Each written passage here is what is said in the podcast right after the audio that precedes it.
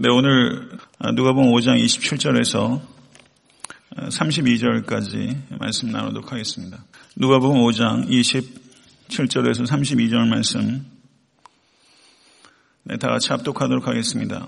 그 후에 예수께서 나가사 레위라는 세리가 세간에 앉아 있는 것을 보시고 나를 따르라 하시니 그가 모든 것을 버리고 일어나 따르니라. 레위가 예수를 위하여 자기 집에서 큰 잔치를 하니 세리와 다른 사람이 많이 함께 앉아 있는지라 바리새인과 그들의 서기관들이 그 제자들을 비방하여 이르되 너희가 어찌하여 세리와 죄인과 함께 먹고 마시느냐? 예수께서 대답하여 이르시되 건강한 자에게는 의사가 쓸데없고 병든 자에게라야 쓸데있나니 내가 의인을 부르러 온 것이 아니요 죄인을 불러 회개시키러 왔노라. 아멘. 하나님의 말씀입니다. 절친한 쌍둥이 형제가 있었습니다. 무엇이나 함께 했고 성인이 되어서는 그 함께 가업을 이어받아서 어, 사업을 하고 있었습니다. 두 사람이 얼마나 사이가 좋은지 주변의 모든 사람들의 부러움을 샀습니다. 근데 어느 날 손님이 들어와서 1달러짜리 물건을 샀습니다. 아, 형은 그 돈을 금전 등록기 위에 두고서 그 손님을 문 앞까지 배웅을 했습니다. 그런데 들어와 보니까 아, 그 돈이 없어졌습니다. 동생에게 물어봤더니 동생이 모른다는 것입니다. 한 시간쯤 지나서 형이 다시 동생에게 와서 이제는 노골적으로 어, 화를 냅니다. 정말 금전 등록기에 돈 넣지 않았어? 형이 자신을 의심한다는 것을 이 감지한 동생은 화가 머리끝까지 났습니다. 이 사건을 계기로 이 쌍둥이 형제 사이에 신뢰는 무너졌고 둘이 같이 사업하는 것도 결국은 깨지고 말았습니다. 그래서 각자 자기 갈 길을 갔고 그리고 자기 쪽으로 사람을 끌어들이기 위해서 이 쌍둥이 형제가 거의 20년 동안 앙숙처럼 다퉜다는 것입니다. 그런데 그 어느 날 잘 차려 입은 한 남자가 형의 가게에 들어왔습니다. 그리고 말하기를 자기가 20년 전에 예, 노숙자였고 떠돌아 다니다가 배가 고파 그만 가게에 들어와서 그 1달러짜리를 훔쳤다는 것입니다. 그런데 그리스도인이 된 자신이 내내 그게 너무 양심에 걸려서 이제 20년이 지나서 그 1달러를 자기가 훔쳤다고 고백을 한 것입니다. 아, 형은 그 이야기를 듣고서 머리를 쥐어 뜯으며 고통스럽게 울기 시작했습니다. 그리고 한참 지나서 감정을 추스른 다음에 아, 이 사람에게 자기의 동생에 같이 가자고 이야기를 했습니다. 아, 그리고 그 사람이 동생의 그 이야기를 들려주자 이 쌍둥이 두 노인이 주체할 수 없이 격한 감정에 사로잡혀서 눈물을 흘렸던 것입니다. 단 1달러에 얽힌 오해를 인해서 그토록 절친했던 쌍둥이 형제가 무려 20년 동안 반목을 불러온 것입니다. 우리도 살다 보면 오해와 편견 가운데 사로잡힐 때가 있습니다. 그래서 다른 사람들이 나에게 부당한 오해를 또 편견을 가져서 운 일도 없지 않을 것입니다. 아마 이민 생활 하시면서 오해받고 그리고 또 편견, 인종적인 편견 겪지 않으신 분들 아마 없을 거라고 생각합니다. 그런데 우리는 내가 오해와 편견에 희생돼서 운 것은 기억하는데 누군가가 내 오해와 편견 때문에 울었을 수 있다는 것에 대해선 무감각합니다. 우린 예수 그리스도를 믿는 성도입니다. 아, 성도가 됐다는 것은 오해와 편견의 장벽을 허물며 살아간다는 뜻입니다. 그런데 예수를 믿게 된 다음에도 우리는 여전히 지극히 작은 오해와 편견을 가지고 장벽을 세우며 살아갈 때가 적지 않다는 것을 보게 됩니다. 오늘 설교 말씀의 제목은 편견입니다. 우리 각자가 이 말씀을 통해서 자신을 되돌아보고 그 오해와 편견의 장벽들이 허물어진 역사를 경험할 수 있게 되기를 간절히 바랍니다. 5장 1절 11절에 예수님께서 제자를 부르셨습니다. 아, 그리고 오늘 본문에서는 예수님께서 아, 어부를 제자로 부르셨던 예수님께서 세리를 제자로 부르시고 더 나아가서 세리들과 죄인들과 같이 식탁을 나누시는 파격적인 장면이 기록되어 있습니다. 27절을 보시게 되면 예수께서 나가서 세리, 레위를 하는 세리가 세간에 앉아 있는 것을 보셨다라고 말하고 있습니다. 아, 예수님 당시에 세리는 로마와 그리고 헤롯 정권의 앞잡입니다. 이 사람들은 크게 세 가지 세금을 거둡니다. 토지세, 그리고 인두세, 그 다음에 관세, 이렇게 세 가지의 세금을 거둡니다. 그런데 법으로 정한 세금 이상을 이 사람이 거둘 수 있도록 로마 당국에서 허가를 했기 때문에 이 사람들은 정한 세 이상을 착취해서 자기 배를 채우던 사람입니다. 그렇기 때문에 세리는 반민족적이고 반윤리적인 사람들이었습니다. 그래서 사람들은 세리를 허가받은 도둑이라고 말을 했고 그리고 로마인들을 증오하는 것보다 세리를 더 증오했습니다. 그래서 유대인들은 세리와 창녀와 사마리아인들에게는 거짓말을 해도 된다라고 기록에 남아있을 정도입니다. 그렇기 때문에 세리는 사회에서 완전히 버려진 존재라고 할 수 있습니다.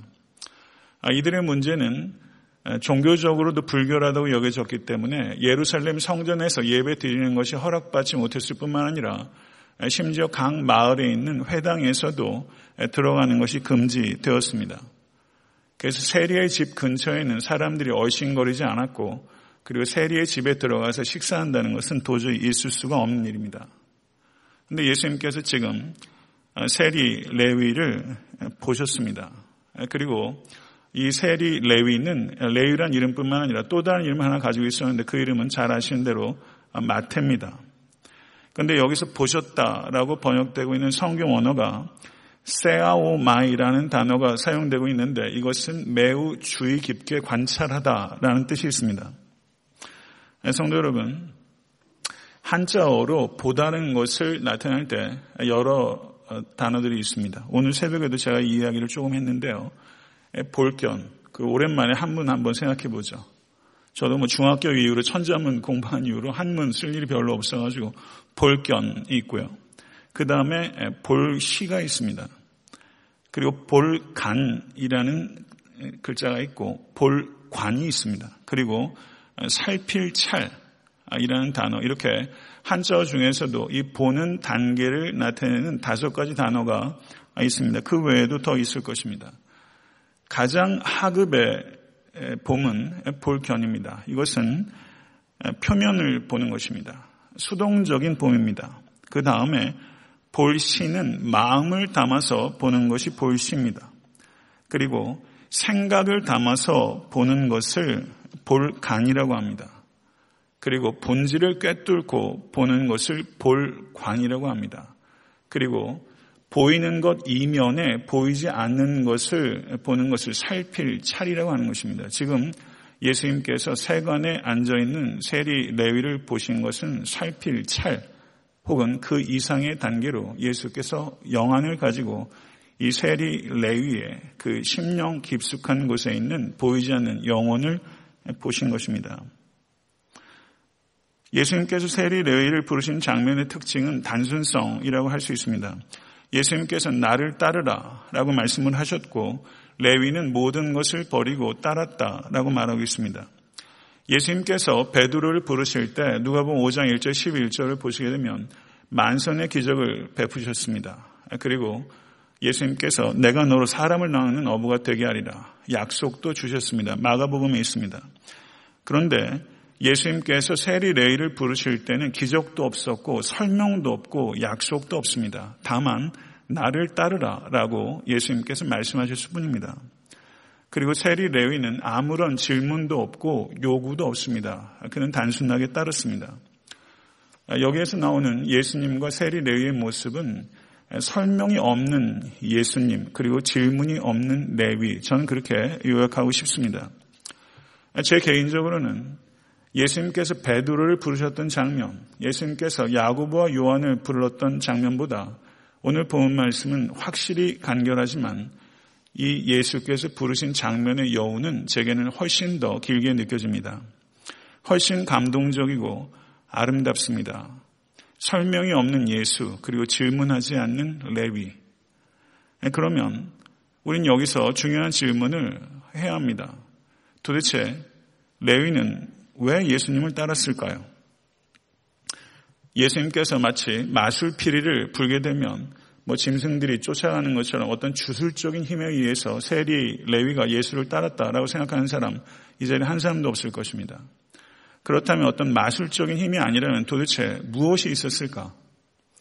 우리는 불과 며칠 밖에 적지 않은 이 사건의 이면을 생각해 볼 필요가 있습니다. 도대체 세리 레위는 무엇을 버리고 따랐던 것일까? 어떻게 따랐을까? 저는 그 다음의 질문을 이렇게 발전시킬 수 있다고 봅니다. 예수님께서 세리 레위를 만나신 것이 이 장면이 처음일까?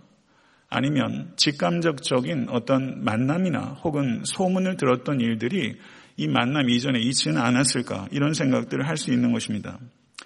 아, 병행 본문인 마태복음 9장 1절을 보시게 되면 예수께서 배에 오르사 건너가 본 동네에 이르시니라고 표현하고 있습니다. 본 동네에 이르시니. 성경 원어를 보게 되면 이것은 자신의 마을로 가셨다 이런 뜻입니다.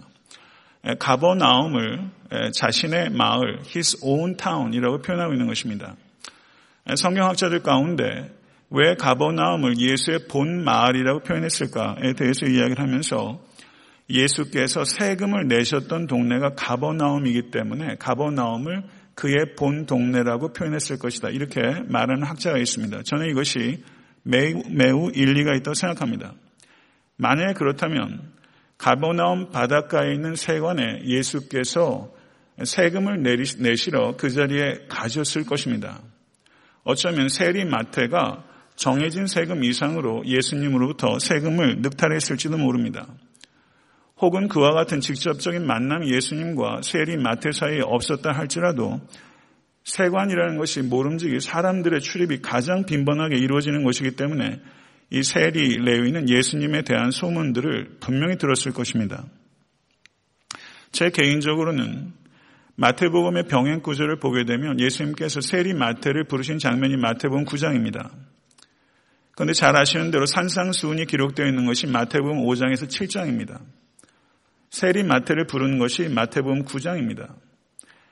저는 공간복음서가 특별한 경우를 제외하고서는 시간적인 순서에 따라 쓰여졌다고 생각합니다. 그렇다면 세리 마태를 부르신 장면이 9장이고 세리 마태가 산상수훈을 기록한 것이 5장부터 7장이라고 생각한다면 혹시 세리 마태가 예수님을 만나기 전에 저가 산상수훈의 가르침을 예수님께서 가르치실 때 세리 마태가 그 자리에 있지는 않았을까? 이건 철저한 제 개인의 묵상입니다. 저는 그런 개연성 있다고 생각합니다. 세리 마태는 매우 주의 깊게 예수 그리스도의 가르침에 경청했을 수 있다. 저는 그렇게 보는 것입니다. 세리 마태는 반민족주의자 혹은 반윤리적인 사람이라는 온갖 지탄을 무릅쓰고 단 한 가지 목표를 가지고 있었는데 그건 돈입니다. 내가 돈을 가져서 당당하고 떳떳하게 살겠다. 온갖 욕을 다 먹으면서도 나는 돈을 의지하며 살겠다. 라고 살았던 사람입니다. 그런데 그 내면 깊숙한 곳에는 좀 더 떳떳하고 의미 있는 삶에 대한 간절한 갈망이 저에게 분명히 있었던 것입니다. 그런데 예수 그리스도에 대한 소문과 예수 그리스도에 대한 예수 그리스도의 가르침을 저같이 간접적으로 듣고서 그의 마음속에 전율이 생기기 시작했던 것입니다. 저는 세린 마태가 나도 저분을 따르고 싶은데 나도 저분의 가르침대로 살고 싶은데 하는 갈망을 가지고 있었다고 생각합니다. 그러던 어느 날 예수께서 가버나움 세관에 앉아 있는 세린 마태를 보셨습니다. 성도 여러분, 보게 된다는 것은 저도 설교할 때 여러분들과 아이 컨택을 해요. 멀리 계신 분은 눈동자까지 제가 보이진 않아도 가까이 계신 분들은 아이 컨택을 한다고요. 눈과 눈이 마주친다는 것은 많은 것들이 오고 가는 거예요. 예수께서 세오마이 하시면서 이 세린 마태의 눈동자를 보셨어요. 세린 마태도 예수 그리스의 눈동자를 보는 것입니다. 그 안에서 많은 대화들이 오가는 거예요.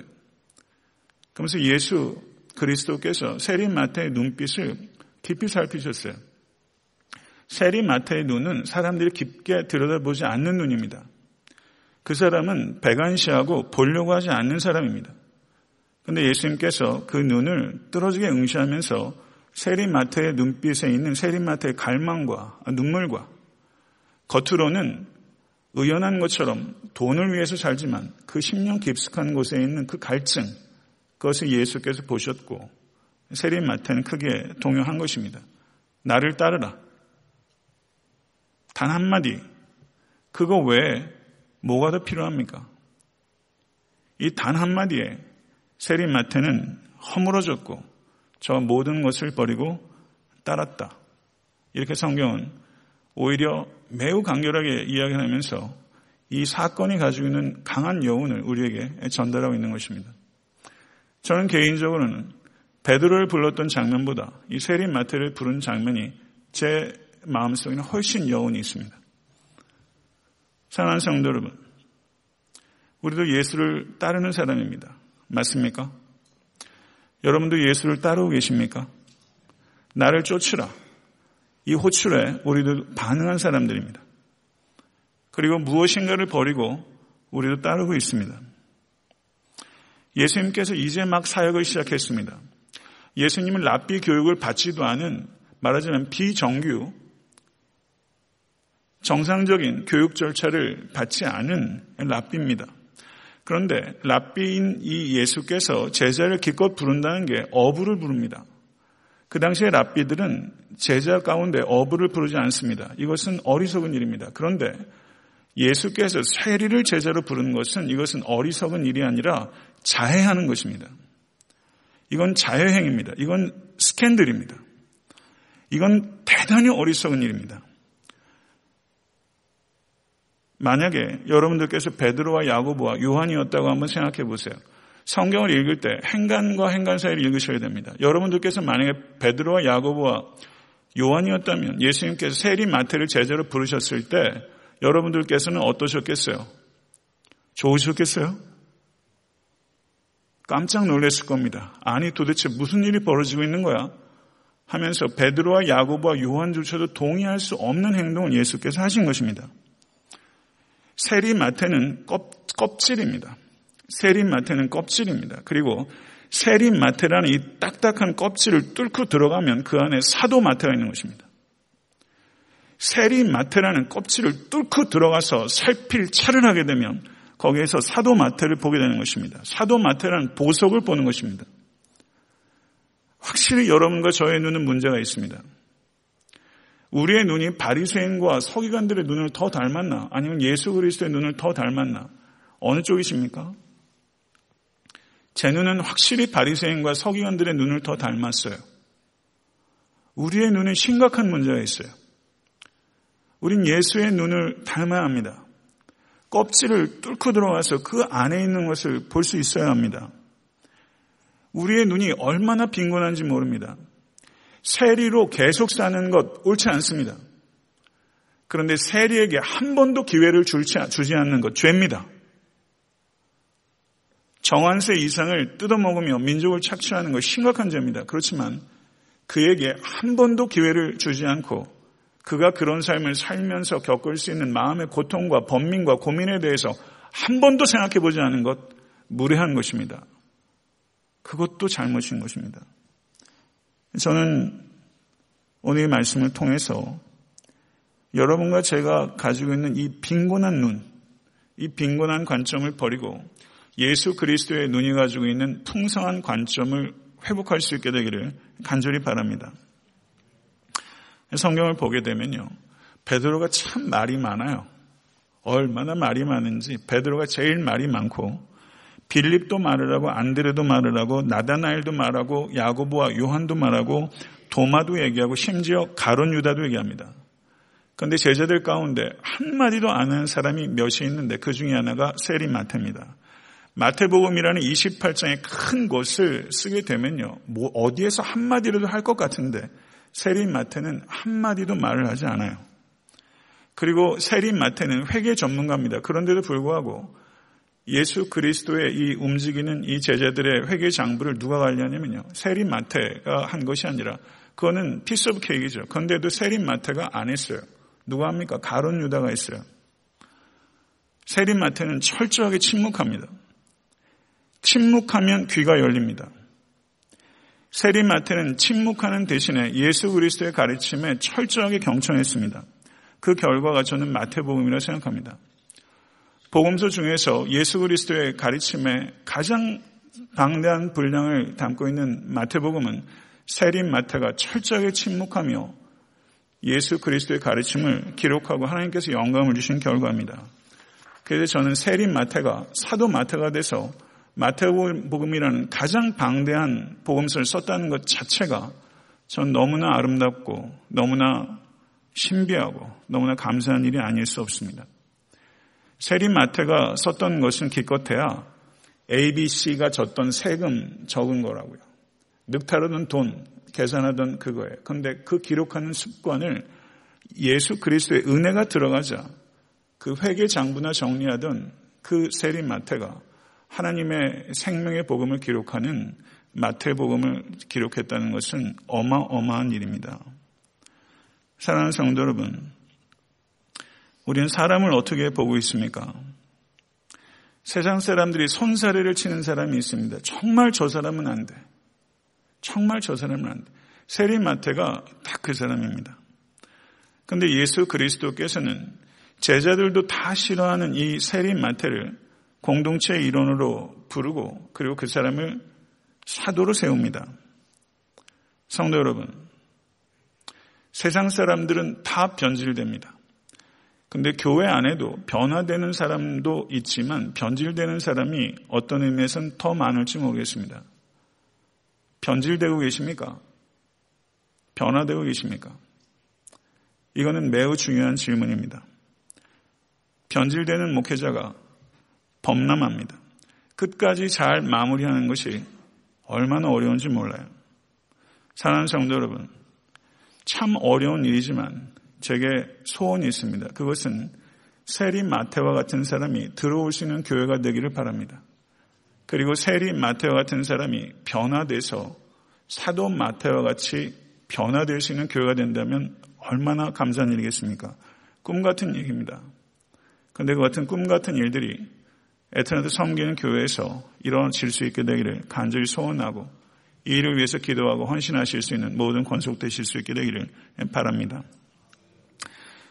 이 세리 마태의 기분을 한번 우리가 생각해 보십시다. 저는 흥분했어요. 분명히 흥분했어요. 그랬더니 큰 잔치를 벌였다라고 말했어요. 예수 그리스도와 인격적으로 만남이 벌어진 사람은 이 예수님을 나만 알고 있을 수가 없어요. 그래서 자기와 똑같은 배를 타고 있는 사람들, 똑같은 고민과 번민을 가지고 있는 다른 세리들과 죄인들을 불러서 크게 잔치를 벌였습니다. 주님을 만나자마자 세리 마태는 전도자가 된 것입니다. 예수님께서는 일반적인 유대인들이라면 결코 그 집 근처에 가지도 않고 집안에 들어가서 식탁을 나르기를 꺼리는 이 세리와 기꺼이 식탁을 나눴습니다. 그리고 그것이 즉각적으로 문제가 됐습니다. 너희가 어찌하여 세리와 죄인과 함께 먹고 마시느냐? 여러분들에게 그리고 저에게 한 끼 식사는 사실 별거 아닙니다. 한 끼 식사 누구나 먹으면 어떻고 뭘 먹으면 뭐 이렇게 대수해요. 그래서 한 끼 식사 버린 것을 가지고 이렇게 큰 문제가 된다는 것을 우리가 문화적으로는 잘 이해하기 어렵습니다. 그런데 갈라디아서 2장 11절에서 14절을 보시게 되면 베드로가 안디옥에서 할례자들을 두려워해서 이방인 그리스도인들과 식사를 나누다가 식탁 교제를 서서히 물리치면서 이방인들과 밥 먹는 것을 뚝 끊어버렸습니다. 그랬더니 사도 바울이 공식적인 자리에서 사도 베드로를 엄히 견책했다라고 말한 것입니다. 그러면 도대체 왜 베드로는 이방인들과 식사를 하다가 그것을 슬금슬금 끊어버린 것일까요? 그리고 그것이 사도 베드로가 바울에게 그렇게 공개적으로 혼이 날 만큼 그게 중요한 문제일까요? 이것에 대해서 우리가 생각해 볼 필요가 있습니다. 로버트 제이시라는 어, 좋은 성경학자가 있습니다. NTS라는 그 신약 어, 저널이 있습니다. 거기에서 제가 이런 글을 읽은 적이 있습니다. 어, 거기에서 이야기하는 것은 40년대 후반과 50년대 초반에 유대 지역에서는 유대 민족주의가 극도로 고주에 올랐습니다. 그래서 유대인들 사이에 이방인들에 대해서 동정심을 갖거나 이방인들과 협력하는 사람들에 대해서는 민족들 간에 극도로 증오하고 그리고 적개심이 팽배했다. 사회적으로 그와 같은 민족주의가 유대 민족 사이에 유독 강력했던 데가 40년대 후반에서 50년대 초반이다라는 그 논문의 이야기를 썼더라고요. 베드로는 안디옥에서 이방인 크리스찬들과 식탁을 나누고 있었습니다. 근데 예루살렘에서 유대인들이 온다는 소식을 듣고서 자기가 이방인들과 나누던 식탁을 슬금슬금 빼더니 식탁을 딱 끊어버렸습니다. 그 이유는 무엇이었을까? 유대 민족주의가 극도로 팽배되면서 자기가 이방인들과 격이 없이 식사를 나누게 되면 오히려 그 일들이 예루살렘에 알려졌을 때 유대인 선교가 매우 어려운 국면에 처할 수 있기 때문에 사도 베드로는 이방인들과 식탁 교제를 끊었을 것이다. 이렇게 로버트 제이윗 학자는 그렇게 논문에서 적고 있었습니다. 저는 매우 일리 있는 주장이라고 생각합니다. 제가 이와 같은 말씀을 드리는 이유는 한 가지만 더 생각해 봤으면 좋겠습니다. 세리 마태를 제자로 수용했을 때 다른 제자들은 분명히 싫어했을 것입니다. 그렇다면 그 다음 단계에서 예수께서 세리 마태와 그리고 다른 세리들과 죄인들과 식사를 하셨을 때 제자들은 그것을 좋아했을까요? 싫어했을까요? 베드로가 부활의 주님을 만난 후에도 이방인들과 식사하는 것에 대해서 저가 꺼렸고 사도행전 10장에서 고넬료에게 갈 때에도 하나님께서 여러 차례 환상을 보여주시면서 내가 정하다고 하는 것을 속되다고 하지 말아라 라고 하면서 이 사도 베드로가 부활의 주님을 만난 다음에도 이 식탁 교제에 대해서 강력한 터부가 있었다는 것을 우리가 알 수 있습니다.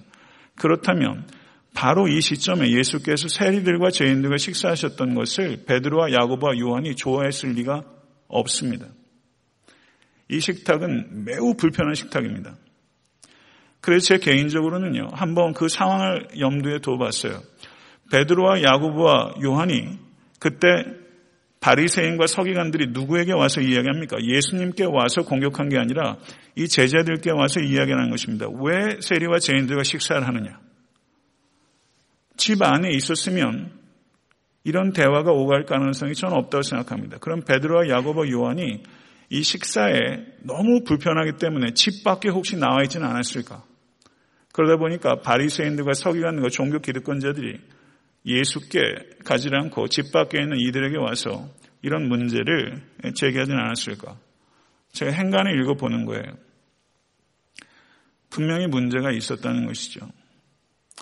유대인들의 구전법을 보게 되면 구전법의 67%가 음식에 대한 것입니다. 구전법의 67%입니다. 이 사람들에게 중요한 것은 세 가지입니다. 음식의 정결, 그릇의 정결, 그 다음에 사람의 정결입니다. 음식이 정결해야 되고 사람이 정결해야 되고 그 다음에 그릇이 정결해야 됩니다. 이 중에서 제일 중요한 것은 사람의 정결입니다. 성도 여러분, 밥을 먹는다는 것은요, 그 사람과 삶을 공유한다는 뜻입니다. 그렇죠. 불편한 사람과 밥 먹는 거 누구도 좋아하지 않아요. 주일날 여러분들 식사하는 자리 제가 그림 그리라면 다 그릴 수 있어요. 앉아 계신 자리 똑같아요. 95% 이상은 제가 맞출 수 있어요. 똑같은 자리에서 똑같은 사람과 식사해요. Sharing table means sharing life. 이게 유대교의 기본적인 컨셉이에요. 그러니까 예수 그리스도께서 세리들과 죄인들과 식사하는 것은 예수 그리스도께서 그들과 삶을 공유한다는 뜻입니다. 그런데 그들이 세리와 죄인들이었기 때문에 예수 그리스도께서 그들과 식탁을 나눈 것은 종교적 정결만 깨진 게 아니라 도덕적 정결이 깨진 것입니다. 또 하나 중요한 의미가 있습니다. 그 당시에 그 N.T. 라이트라는 학자는 이스라엘 백성들은 매 끼의 식사를 예루살렘 성전 제사를 축소한 것으로 여겼기 때문에 매 끼의 식사를 정결하게 음식의 정결, 그릇의 정결, 그리고 사람의 정결을 지킴으로 말미암아 이스라엘의 회복을 앞당길 수 있다고 생각했다. 이렇게 N.T. 라이트는 이야기하고 있습니다. 한 학자의 견해를 저희가 다 차용할 수는 없지만 이 식탁의 의미가 이스라엘의 회복과 연관지어서 생각할 정도로 이 문제가 매우 심각했다는 것입니다. 그렇기 때문에 예수 그리스도께서 세리와 죄인들과 식사를 나눈 것은 한 끼 식사가 아닙니다. 이것은 매우 중차대한 문제를 발생시키신 것입니다. 사랑하는 성도 여러분, 예수께서 세리와 죄인들과 식사를 나누신 것은 우리도 그 행위에 동참하라는 요청입니다. 맞습니까? 그러면 예수께서 세리와 죄인들과 식사하셨다는 것이 가지고 있는 상징적인 의미는 무엇입니까? 예수께서 그 행동이 가져오게 될 결과를 모르셨겠습니까? 그것이 심각한 비판과 반대를 가져오게 될 것이고 그리고 그것은 매우 희생을 감수하는 용기 있는 행동인 것입니다. 오늘 본문 말씀 바로 뒤에 있는 내용을 보게 되면 예수님께서 금식하지 않은 것에 대해서 공격을 받으셨습니다. 그들은 금식은 할지언정 바리새인들과 바리새인들과 서기관들은 금식은 할지언정 세리와 죄인들과 식사하는 것은 꺼렸습니다. 금식은 할지언정 세리와 죄인들과 식사하는 것을 꺼렸습니다. 성도 여러분, 금식이 어려운 것입니까? 바리새인과 세리들과 식사를 하는 것이 어려운 것입니까? 어떤 것이 참된 경건입니까? 형식적인 종교인은요, 금식하는 것을 경건하다고 얘기할 것입니다. 그러나 예수 그리스도의 행동을 보게 되면 형식적인 금식이 경건한 것이 아니라 세리와 죄인들과 식사하는 것이 참된 경건이라는 것을 우리에게 가리키고 있는 것입니다.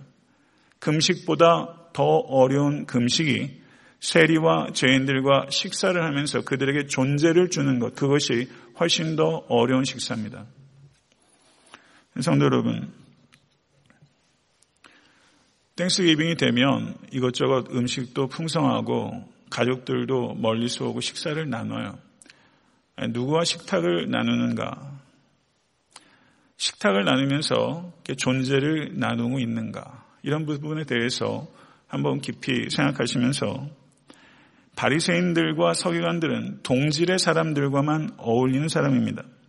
그리고 조그만 차이가 있어도 그것을 극단적으로 거부하는 사람들입니다. 성도 여러분, 현대의 많은 교회와 목회자와 성도들이 세리와 죄인들과 밥을 먹고 있습니까? 밥을 먹지 않고 있습니까? 밥을 먹지 않고 있습니다. 세리와 죄인들이 교회 안에서 밥을 같이 먹지 못합니다.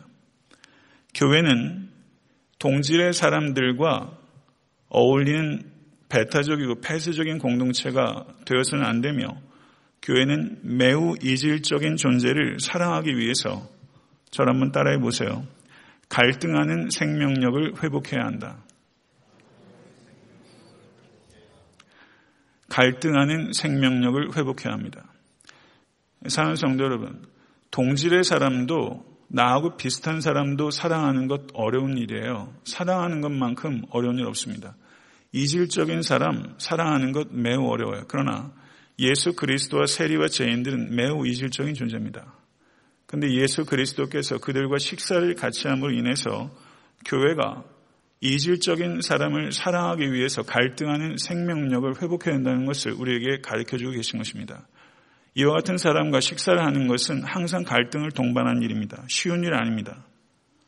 사랑하는 성도 여러분, 세리와 죄인들에게 예수 믿으시오 라고 복음을 전하면서 그들을 식탁 가운데 교제하지 않는다면 그들에게 복음을 증거해도 그들이 복음을 받아들이고 구원을 얻는다는 것은 매우 어려운 일입니다.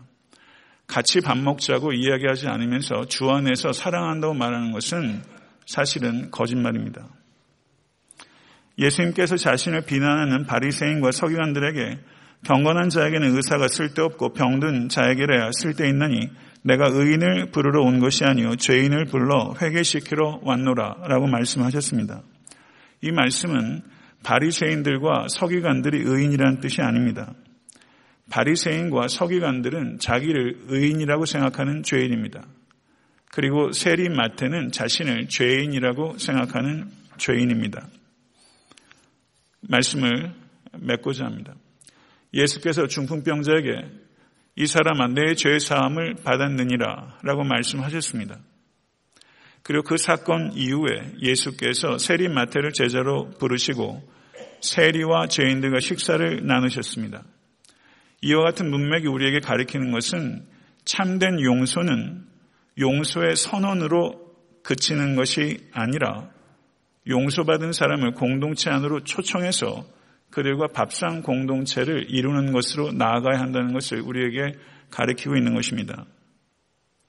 예수께서 세리와 죄인들과 식사를 했을 때 세리와 바리새인과 서기관들이 어찌하여 세리와 죄인들과 식사를 하였는가? 라고 질문했습니다. 이제 오늘 본문에 주님은 교회를 향해서 그리고 여러분과 저에게 질문을 던집니다. 너희는 어찌하여 세리와 죄인들과 식사하지 않는가? 이것이 예수께서 우리에게 던지는 질문입니다. 너희는 어찌하여 세리와 죄인들과 식사하지 않는가?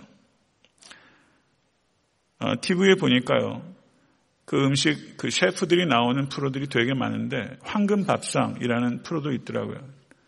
제가 한 번도 본 적은 없는데, 황금 밥상, 저는 예수 그리스도께서 세리와 죄인들과 나는 이 식탁이 기적의 밥상이라고 생각합니다. 작은 오해와 편견 때문에 장벽을 올 한해도 만들어 오시지 않으셨습니까? 오늘 이 저녁에 그 오해와 편견으로 인한 장벽들을 허무실 수 있는 결단하실 수 있는 여러분과 제가 될 수 있게 되기를 간절히 바랍니다. 표면적인 현상을 뛰어넘어서 마음으로 보고 생각을 넣어서 보고 본질을 뚫고 보고 보이지 않는 이면까지도 바라볼 수 있는 눈을 가지실 수 있게 되기를 간절히 바랍니다. 그것이 예수 그리스도의 눈입니다. 세리 마태에서 사도 마태가 탄생했던 것처럼 변질되지 않고 지속적으로 변화되어 가실 수 있는 여러분과 제가 될 수 있게 되기를 바랍니다. 지금도 여러분의 마음속에 너무나 이질적이어서 사랑하기 어려운 사람들이 있을 것입니다. 가족 가운데도 있을 것이고 그리고 교회 성도 가운데도 있을 것이고 목장 내에서도 있을지 모르겠습니다. 어쩌면 저를 용납하고 수용하기 위해서 씨름하는 분들이 이 자리에 계실 수도 있다고 생각합니다. 그럴 수 있다고 생각합니다. 그러나 사랑하는 성도 여러분, 이질적인 존재를 수용하기 위해서 갈등하는 생명력을 놓치지 않으실 수 있게 되길 간절히 바랍니다. 이제 올 한 해도 이제 불과 4, 50일 있으면 새로운 해가 시작됩니다. 갈등하는 생명력을 가지고 오늘 그 사람을 미워하는 장벽들이 허물어지고 글쎄요.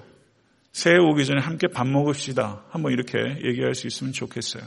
식사를 나누면서 존재를 나누고 그렇게 화평케 하는 제물로 쓰임 받으실 수 있는 여러분과 제가 될 수 있으면 참 좋겠습니다.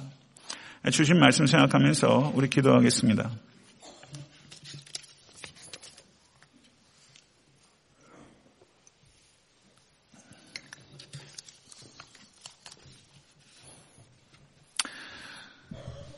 좀 정직하게 기도했으면 좋겠습니다. 지식이 늘어가고 소유가 많아지고 경험이 쌓이면서 역설적으로 오해와 편견들은 더욱더 많아지는 것 같습니다. 사람들에 대해서 판단하고 기회를 주지 않을 뿐만 아니라 기회를 잔인하게 뺏을 때가 너무나 많습니다. 그리고 스스로를 경건하다고 여기며 가장 비경건한 금식을 하면서 종교인의 생활을 할 때가 너무나 많습니다. 오늘 본문에서 만나는 예수는 무서운 예수입니다. 우리의 폐부를 뚫고 보시는 예수입니다.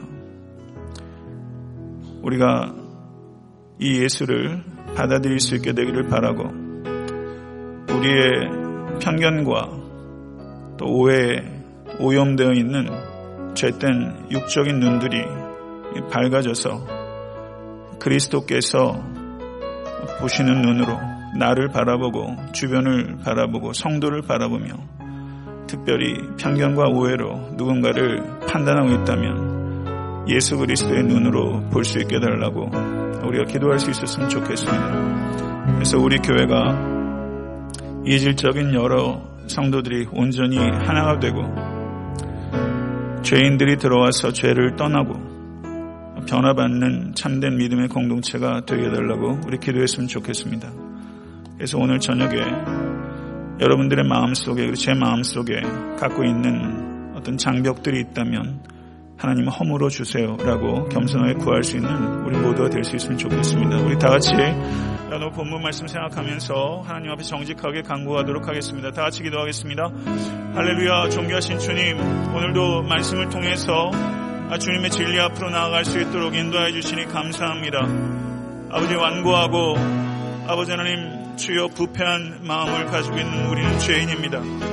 아버지는 신앙생활하면서 내 아집과 판단으로 다른 사람들을 정죄하고 아버지 하나님 살 때가 너무나도 많았습니다. 바리새인과 서기관들의 눈으로 살 때가 많았던 것을 주님 앞에 고백합니다. 아버지 님 주님께서 아버지 하나님 많은 갈망을 가지고 세관 앉아 있었던 세리마트를 보시고 저에게 기회를 주시고 저를 제자로 부르셨던 것처럼 아버지 하나님, 우리도 주님께서 부르실 때 아버지 하나님 따라갈 수 있도록 아버지 하나님 역사해 주시고 우리의 속사람이 변화될 수 있도록 아버지 하나님 인도해 주시옵기를 간절히 소원하고 바라옵나이다. 아버지 하나님, 오늘 저녁에 우리의 심령 가운데 있는 편견들이 깨어질 수 있기를 원하나이다. 아버지 내 생각으로 할 수 없는 일입니다. 성령께서 우리의 마음을 주장하여 주셔서 아버지 하나님 막하고 견고한 생각들이 깨어질 수 있도록 하나님 도와주시고 아버지 주님의 마음으로 바라보며 중보하고 사람을 세우고 아버지 건지는 역사들이 우리 가운데 있을 수 있도록 하나님 도와주시옵소서. 거짓된 경건들을 버리고 참된 사랑으로 희생하는 용기들을 우리가 가질 수 있도록 아버지 님 인도하여 주시옵기를 간절히 바라고 원하옵나이다. 기도하겠습니다. 하나님 아버지 감사합니다. 오늘도 사랑하는 권속들을 성전에 보내주셔서 주님께 찬양하며 하나님의 말씀을 경청할 수 있도록 인도하시니 감사합니다. 부족한 종이 진리의 말씀의 통로가 되기를 간절히 소원합니다. 오늘 말씀을 통해서 경험하는 예수님은 참으로 놀라운 예수님입니다. 우리가 보지 못했던 것을 보시고 우리가 도저히 부를 수 없는 일을 부르시고 우리가 도저히 기회를 주지 않는 일을 부르셔서 기회를 주시고 저를 놀랍도록 새롭게 하신 주님을 경험하게 됩니다. 아버지 하나님 바로 내가 세리마태인 것을 고백하게 하소서. 우리가 정말 부름받기에 너무나도 합당치 못한 존재였으며 중생한 이후에도 우린 너무나 거짓된 죄를 짓고 살아가고 있나이다. 그러나 주님께서 용서하시고 용납하여 주시며 지금도 나를 위해서 수고하시고 내 모든 한계와 약함에도 불구하고 주님께서 중보하며 기도하고 계심을 믿습니다.